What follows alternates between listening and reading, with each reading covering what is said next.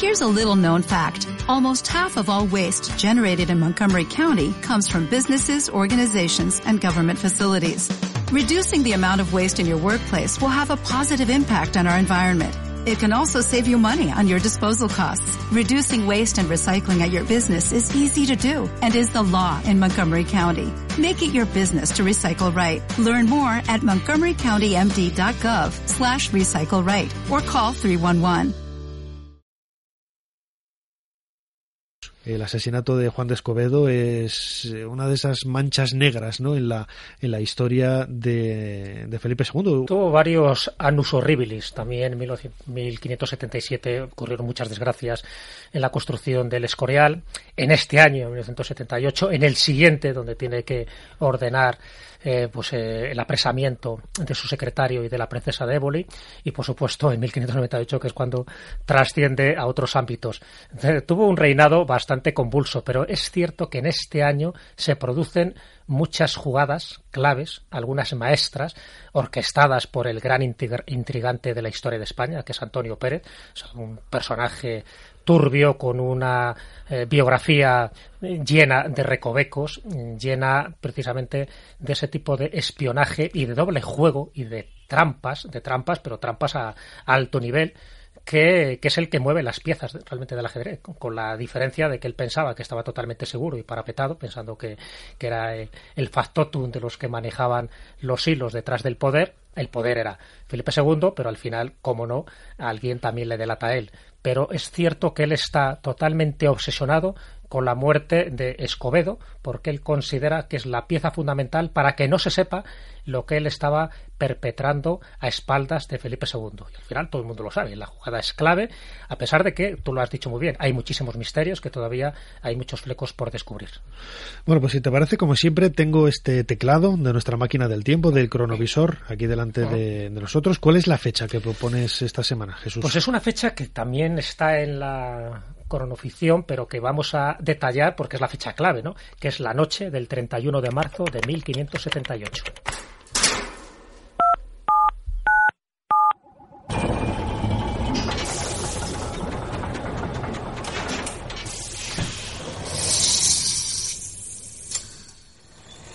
Adelante, pasen. Jesús Callejo les está esperando junto al cronovisor.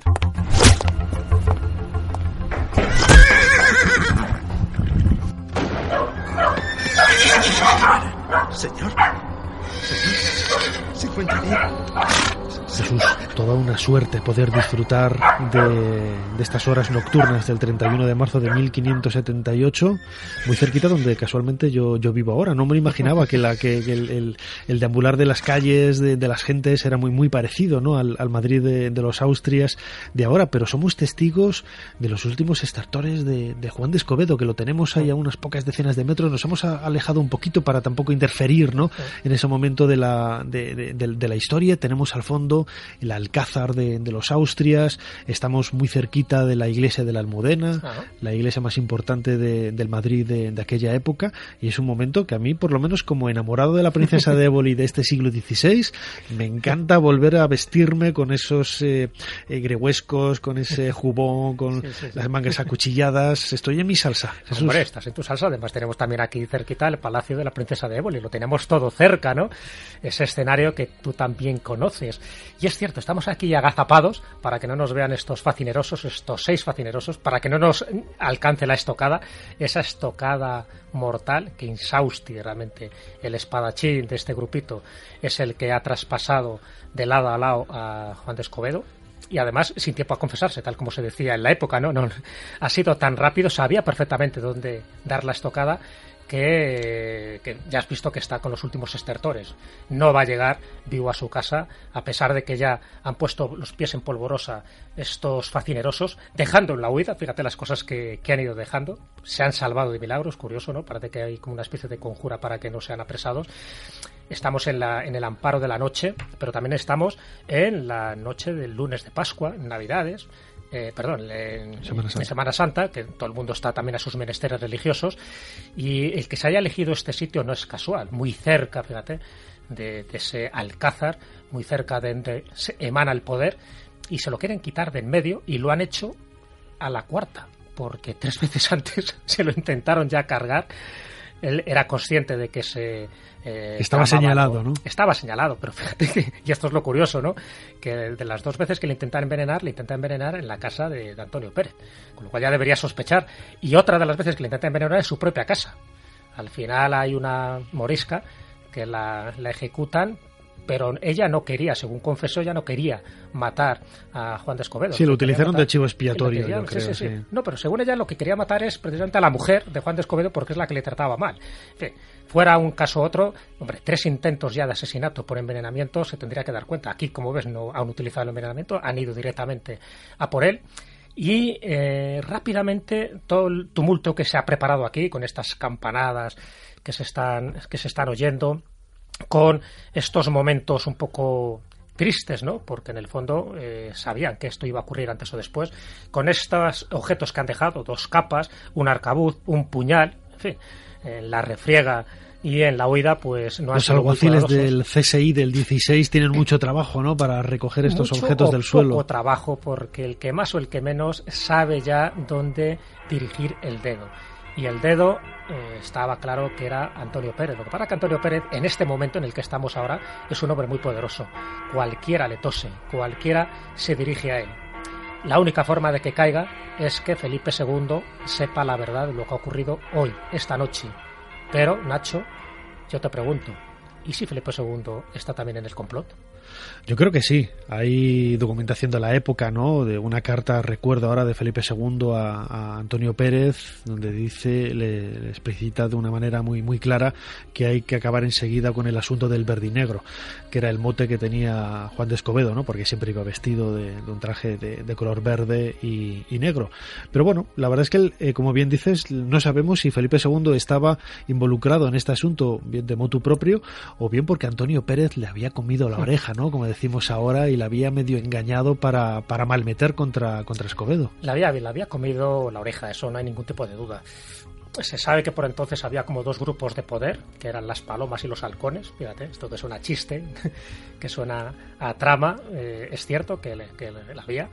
Y evidentemente unos estaban más a favor, por ejemplo, de cargar más las tintas a nivel militar en Flandes, otros no, que hubiera una línea pacífica, otros eran más papistas, otros eran, bueno, pues como más autónomos, por ejemplo, del poder de Castilla, etcétera, etcétera. Entonces, en esta guerra incruenta que se estaba debatiendo en España para saber qué pasaba en Flandes, ahí es donde interviene Juan de Austria, por una parte, porque le nombra gobernador de Flandes en el año 1576, es decir, 2 años antes de producirse este asesinato.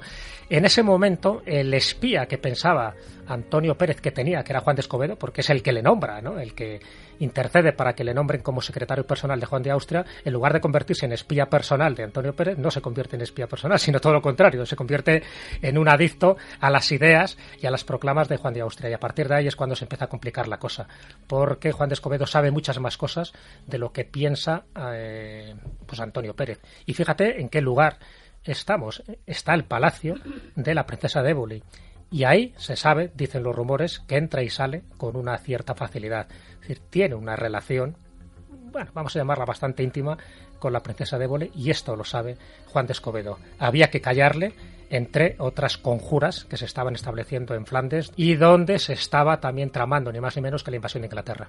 Vamos a escuchar un fragmentito de un documental de la 2, hablando de una de las colecciones de pinturas más extraordinarias que había en el siglo XVI, que era precisamente la de Antonio Pérez, paralela, podríamos definirla con la de Felipe II, otro gran coleccionista de arte. Esto nos hace ver un poco ese halo, ¿no?, ese halo de sofisticación que tenía la figura de Pérez. Era un personaje que había sido educado en Italia, era muy conocido por la documentación de la época, por los perfumes que utilizaba. Se dice que fue el introductor en España del mondadientes, del palillo de dientes. Hay infinidad de curiosidades acerca de la sofisticación que rodeaba a Antonio Pérez, y entre esos aspectos, precisamente, la colección de pintura que tenía. Antonio Pérez vivía efectivamente rodeado de lujos excesivos para su sueldo.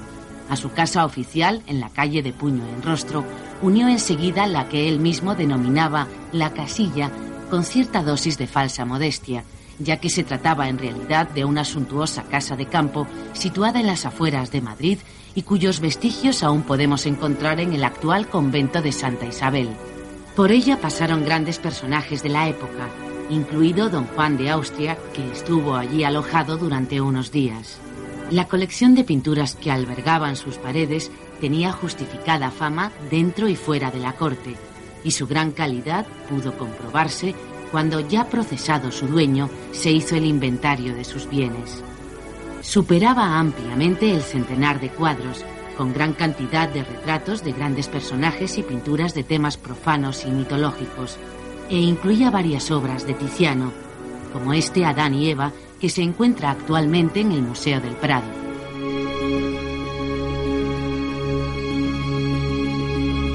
Obras de Tiziano, de otros grandes artistas de la época que, claro, sospechaban en aquella época, igual que sucede hoy con los corruptos, ¿no? Que como con un sueldo, es cierto que era secretario de Estado de Felipe II, era uno de los personajes que quizá más cobraba, ¿no? de aquella época, pero aún así, ¿cómo podía tener el acceso a todos esos bienes? Porque recordemos que Antonio Pérez no tenía ningún título nobiliario, no tenía ese respaldo de una familia con mucho dinero, ¿no? Quizá una de las primeras preguntas, ¿no?, que se señala alrededor de la figura de Pérez, de dónde sacaba su dinero. O sea, hablaba que si de la alquimia, que si conseguía transmutar metales en oro. Bueno, luego la verdad es que a la gente se le fue un poco la cabeza en este sentido, ¿no? Pero en cualquier caso, lo que nos hace pensar es que ya en aquella época, como decíamos la semana pasada, hablando del siglo XVI, en la corte de Isabel I de Inglaterra, la corte de Felipe II también estaba rodeada de esos personajes curiosos, de esos alquimistas, de esos magos, de esos lectores de profecías, de esos absolutamente, bueno, pues magos, ¿no? De algo absolutamente contrario a la doctrina tan católica y tan estricta que mantenía Felipe II. Bueno, la doble moral de la época. Católica, estricta, ortodoxa, pero a la hora de enriquecerse cualquier método era bueno. Entonces había un círculo del Escorial, que llamaban, que estaba lleno de astrólogos, de geomantes, de personas que comerciaban tanto con lo lícito como con lo ilícito. Todo pues para mayor gloria de la corona, evidentemente. Si estabas dentro del poder, todo era correcto. Si estabas fuera del poder, pues podían condenarte por cualquier práctica que fuera en contra de la ortodoxia de la Inquisición, que no olvidemos que la Inquisición estaba en pleno funcionamiento en esta época. Bueno, lo que ocurre es que Antonio Pérez era una persona muy hábil, muy lista, su padre tenía una de las mejores bibliotecas que había en el momento, pero una persona sin escrúpulos, con lo cual tenía todos los requisitos necesarios para llegar al poder.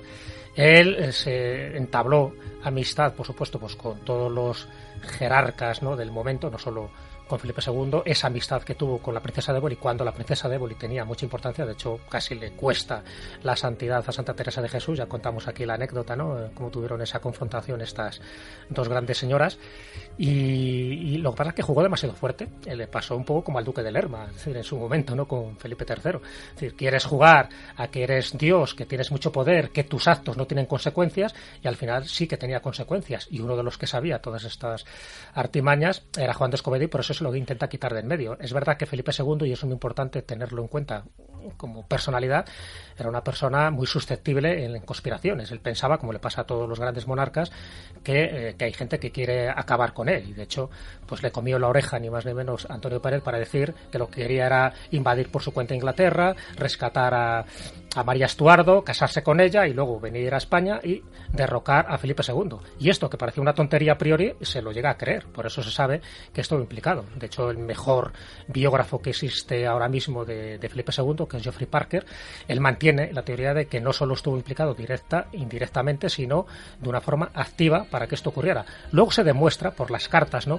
que le llegan gracias a su secretario, a Mateo Vázquez. Se demuestra que, bueno, pues que Juan de Austria desde luego no tenía ningún interés de derrocar al monarca, pero hasta ese momento él estaba totalmente convencido. O sea, que la habilidad que tenía Antonio Pérez para utilizar uno de los puntos débiles de Felipe II, que era su superstición, que era esa manía persecutoria, de que esa obsesión de que le podían derrocar en cualquier momento, la utilizó claramente. Lo que pasa es que luego ya sabemos lo que pasa, la ley del karma, y Antonio Pérez acabó como acabó. Por cierto, conspirando contra España, aliándose contra Inglaterra y provocando la invasión de Cádiz. O sea, que tengo que decir que parte de la leyenda negra que ahora mismo tenemos se la debemos a este personaje traidor de la historia de España como fue Antonio Pérez. Y has comentado la biblioteca que él tenía. En aquella época muy pocos tenían acceso a los libros, muy poca gente sabía leer, pero si encima tenías la posibilidad de tener libros, eso era algo maravilloso. Y una de las bibliotecas más importantes de la época, Antonio Pérez tenía una extraordinaria, la Princesa de Éboli también tenía, gracias a la labor de su madre Catalina de Silva, pues el legado de un montón de libros de caballería, libros religiosos, pero también libros de magia, de sortilegios, de cosas curiosísimas, pero que era el común denominador de muchas de esas bibliotecas de la época. Eran libros perseguidos por la Inquisición porque iban en contra de las normas religiosas de la época, y sin embargo todo el mundo los tenía, ¿no? Incluso el propio monarca, ¿no? Felipe II tenía muchos de esos libros, como luego comentaremos, pero insisto en ello, ¿no? La idea de la biblioteca, quizás si hablamos de una biblioteca importante en aquella época, es la del Escorial. Felipe II básicamente pensó en la creación de una biblioteca que recogiera no solamente todo el saber de la época, sino que además fuera un centro cultural en la que además de la biblioteca se estaban incluidos una serie de elementos como los diferentes instrumentos de la época para mediciones de las posiciones de las estrellas, básicamente un centro de saber genérico, aparte de biblioteca, claro. Y la biblioteca puramente en cuanto a los libros se refiere, incluía lógicamente todos los conocimientos no solamente mundanos, por llamarlo de alguna manera, sino también esotéricos y ocultistas, ¿no? Escuchábamos a Andrés Vázquez Mariscal, autor del libro Las claves ocultas de la biblioteca del Escorial, en un programa que ya emitimos en la primera temporada de Ser Historia hace 8 años, cómo pasa el tiempo, santo Dios, y que nos acercaba un poco a la idea de esa biblioteca como centro de conocimiento, donde había absolutamente de todo, libros prohibidos y no prohibidos. Claro, aquí hay que mencionar por fuerza una figura que fue clave en la constitución y en la gerencia de esa biblioteca del Escorial, que estamos hablando de Benito Arias Montano. Este hombre era clave, era un personaje con una cultura increíble, ¿no? Se le considera, pues eso, humanista, hebraísta, políglota, sabía de todo, todos los grandes conocimientos que había en aquel momento él los atesoraba, y por eso tenía esa facultad de ordenar aquellos libros que eran más útiles, ¿no?, para la corona y sobre todo para preservar. Es como una especie de cápsula del tiempo para que ciertos conocimientos no se perdieran, a pesar de la Inquisición, que estaba empeñada en destruir a aquellos que iban en contra de la ortodoxia católica. De hecho, se sabe que en una sección, en un área oculta de la biblioteca del Escorial, había 139 libros de magia prohibidos por la Inquisición. Es decir, esa biblioteca oscura, esa otra biblioteca de la que se habla del Escorial, que también Andrés Vázquez conoce perfectamente, siempre se ha especulado dónde estaba, quién tenía acceso realmente, Arias Montano y quién más, ¿no? Felipe II, por supuesto.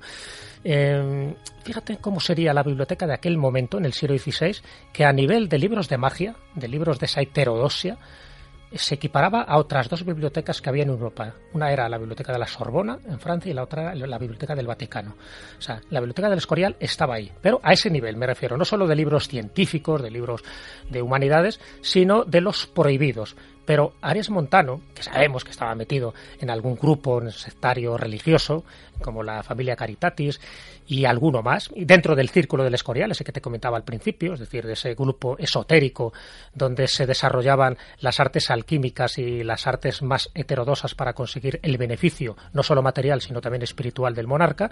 Bueno, pues Arias Montano juega un papel tan importante que incluso a la hora de elegir una especie de retiro espiritual, va a un lugar clave, a un lugar mágico, que es la Peña de Alájar, la que se llama la Peña de Arias Montano, que está en Huelva, y donde hay un santuario dedicado a Nuestra Señora de los Ángeles, donde todas las características legendarias que tiene ese sitio es un poco esa conexión que tienes con el pasado, con lo telúrico y con lo mágico. Y ahí es donde le visita una vez Felipe II, justo ahí. Estamos hablando de la figura de Arias Montano, uno de los personajes más extraños y desconocidos del siglo XVI, de la corte de Felipe II. Vamos a escuchar un pequeño corte de una conferencia de Andrés Acosta, él es historiador, experto precisamente en la figura de Arias Montano. Es una conferencia que dio en la Universidad Popular Carmen de Michelena, en Tres Cantos, precisamente sobre la figura de este personaje del que estamos hablando ahora. Había una secta espiritualista que había fundado en 1554 un profeta, Hendrik Niklaes, que era una secta cristiana llamada la Familia Caritatis, que se mantenía en secreto, se llamaba la Familia del Amor. Hacia 1574 se sabe que Arias Montano se adhiere a esta secta secreta, lo que se ha sabido por toda la correspondencia que ha ido apareciendo. Características de esta secta: los familistas eran indiferentes a la Iglesia Católica y a la Iglesia Reformada, les daba igual. Lo único que escuchaban era lo que ellos llamaban la voz de Dios dentro de su corazón. Había una identificación personal con el ser divino. Rechazaban todo tipo de rito o ceremonia, ni procesiones, ni imágenes, ni nada de esto. Escuchábamos, como digo, a este historiador, Andrés Acosta, hablando de la figura de Arias Montano, pues un personaje, la mano derecha casi desde el punto de vista intelectual, en el mundo intelectual de Felipe II, un monarca que siempre se caracterizó pues por su exacerbada creencia en la fe católica, abanderado contra el protestantismo en Europa y en otros lugares, contra las herejías, tanto en América como en el continente, y sin embargo, tanto el propio monarca con esa superstición, ¿no? Y esos exvotos un tanto extraños con los que jugaba, o los libros de magia, luego hablaremos un poco de ellos, contaba con la figura de Arias Montano, que pertenecía a esta secta tan extraña, y que te preguntaba ahora a micrófono cerrado, ¿no?, si podríamos comparar la figura de John Dee, ese mago, secretario, bibliotecario, también hombre importante de la reina Isabel, con Arias Montano. ¿No van en el mismo sentido? No, yo creo que no. John Dee era mago y era espía. Arias Montano no era ni mago ni espía. Es verdad que los dos eran muy influyentes, es verdad que los dos atesoraron un gran bagaje cultural. Eran personas que tenían un conocimiento de lo que estaba pasando en el mundo muy claro, porque viajaban, porque sabían perfectamente lo que se estaba tramando. Pero, por decirlo así, John Dee coqueteaba más con las ciencias prohibidas y, sin embargo, Arias Montano era mucho más ortodoxo. De hecho, es uno de los compiladores de la Biblia políglota de Amberes. Por lo tanto, estaba más... Y esta secta era como muy católica. Lo que pasa es que era una secta muy, muy extraña, ¿no? Porque no era tampoco ni el catolicismo ni el protestantismo. Pensaban que la caridad estaba por encima de la fe. Incluso pensaban que el hebreo era la lengua que se hablaba en el país original, que el hebreo era la lengua con la que Dios se dirigía a sus adeptos, a los iniciados. O sea, tenían un concepto un poco del hebreo pues muy similar a otro tipo de doctrinas judio-cristianas. Entonces, en parte sí se parecería a nivel intelectual, pero no tanto en las intrigas y en los espionajes que se tramaron en aquella época. Arias Montano, de hecho, cuando lo ve mal es cuando se alarga, ¿no?, tanto a la Peña de Alájar como a Sevilla, que es donde muere, y se quiere marcharse del tufillo ese extraño que se olía, sobre todo cuando capturan a Antonio Pérez, cuando capturan a la princesa de Éboli. Se enrarece el ambiente, hay todo un cisma político en la monarquía española, muere Juan de Austria, le sucede Espínola, en Flandes no se ven bien las cosas, en Italia, en Nápoles también hay muchos conflictos, y lo que hace como persona inteligente que era Arias Montano, dice: mira, yo me largo de aquí, me largo de la quema, que no me salpique, porque yo sé que esto va a acabar mal. Y fíjate qué curioso, porque él muere en 1598 y 2 meses después muere el monarca. Es como si tuvieran un destino parecido. Destino parecido que en un principio también venía hilado por el amor a los libros, por el amor a la cultura. Hemos hablado antes de esa biblioteca del Escorial, en donde vamos a volver a escuchar a Andrés Vázquez Mariscal, autor de este libro Las claves ocultas de la biblioteca del Escorial, en donde nos desglosa brevemente los libros más extraños que se pueden encontrar en esta biblioteca. Libros de magia y libros de astronomía, había cantidad de ellos impresionante, una lista importante, ¿no? Empezando por los libros de Hermes Trismegisto, por ejemplo. Casi todos estaban en latín, ¿no? Con lo cual citar nombres siempre es Símbola, Pitagore, Philosophy, o el Mercury Trismegisti, Pimander, que era el libro de Mercurio de Hermes Trismegisto, y había libros de alquimia, sobre todo, había muchos libros de alquimia. Recordemos que el Escorial fue un centro donde se practicó la alquimia durante mucho tiempo. Felipe II pretendía con eso intentar mejorar sus finanzas por una parte y su propia salud, ¿no? Estaba muy deprimida a finales de su vida. libros absolutamente extraños y que se salían de la norma. Sí, pero se salían de la norma por eso, porque, a ver, un gran monarca, y lo era, ¿no? Felipe II, si no hubiera llegado, no hubiera llegado, él no podía renegar de esos conocimientos prohibidos, porque él sabía perfectamente que en Inglaterra se estaba haciendo, que en Francia se estaba haciendo, que en otros países todo el mundo intentaba atesorar aquellos libros que por otras vías te daba o la posibilidad de alargar la vida, que es un poco uno de los principios de la alquimia, o conseguir oro de metales innobles, que es otro de los principios de la alquimia y de la piedra filosofal. Entonces, eso no se podía tampoco reconocer de forma oficial, porque para eso estaba esa Inquisición que a la postre pues es lo que intentaba dar una legitimidad a los actos del monarca para que todo se ajustara a la normativa establecida por la Iglesia, pero por otro lado, el monarca podía hacer lo que le diera la gana, porque podía. Y entonces, ¿qué podía? Distribuir este tipo de libros, es decir, en un lugar que no fuera muy conocido, la famosa biblioteca escondida, incluso se especuló si estaría en la Fuente de Ocaña, porque ahí entra otro de esos personajes interesantísimos en aquel momento, que es Juan de Herrera.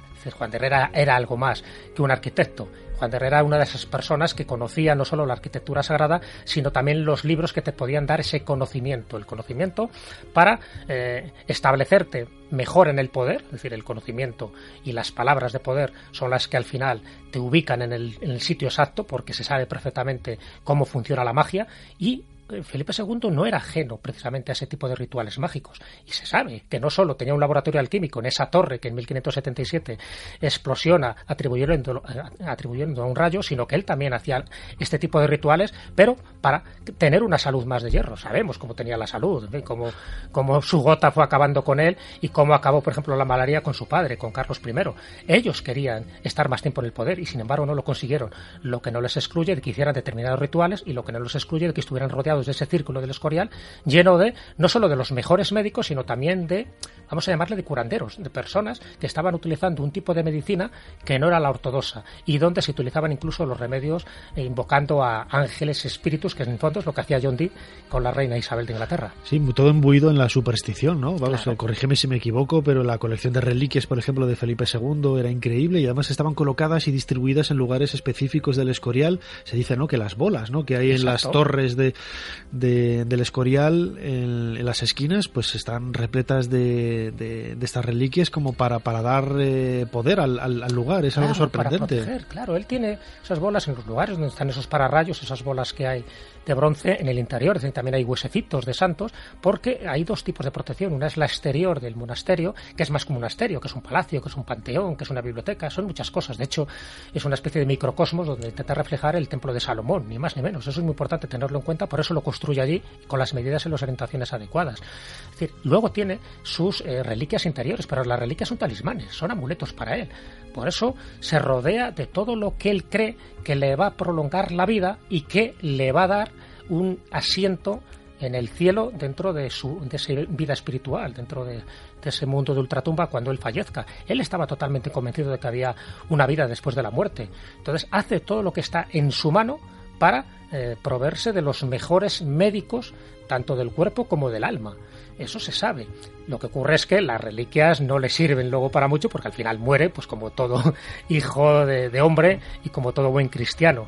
Pero las reliquias son fundamentales y de hecho se comenta, no sé si de una forma exagerada, que llegó a haber más de 7.400 reliquias de todo tipo, con cabezas, cuerpos incorruptos, tibias, peronés, cráneos de todo tipo. Hay una anécdota curiosa, por ejemplo, ahora que dices lo de los cadáveres incorruptos, el cadáver de San Diego de Alcalá, que lo utilizó con su hijo, el príncipe Don Carlos, cuando estaba enfermo, que lo acostaba con él en la cama, y o sea, llegaba a extremos realmente chocantes, ¿no?, de cómo esos delirios a caballo entre la superstición y la fe más estricta se pueden hacer ciertas cosas. Pero es que, para entender la historia de los Austrias, luego también ocurre con los Borbones, es que no se puede entender sin ese aspecto supersticioso. O sea, los niños desde que nacían ya les ponías llenos de amuletos, ¿no?, de todo tipo. Se ve en los cuadros, por ejemplo, de los infantes, por ejemplo, de Felipe III y Felipe IV. Bueno, con Carlos II ni te cuento. A él le metieron la momia de Diego de Alcalá, pero también la de San Isidro. O sea, no sirvió para nada. Eso sí, vivió más de lo que estaba previsto que viviera Carlos II el hechizado. Pero se pensaba que el poder cercano con lo terapéutico, con la reliquia, con el cuerpo santo, te podía prolongar la vida. En algunos casos se consiguió, no se sabe muy bien cómo, porque ya te digo que en el caso de Carlos II debería haber muerto muchísimo tiempo antes, pero es cierto que tenía los mejores médicos españoles y europeos a su disposición. Pero la superstición es clave, que cada uno vea los cuadros de Pantoja de la Cruz, por ejemplo, incluso alguno de Velázquez, donde se vean los infantes de la familia de los Austria, y verá que están llenos de amuletos, llenos de bolas, de protección, de campanillas, de coral, en fin, de todos los elementos que la gente se podía proveer. Y en algunos casos no proveer, como eran las piedras Bezuar, que solo estaba a la altura de las grandes clases, porque la piedra Bezuar costaba realmente un potosí.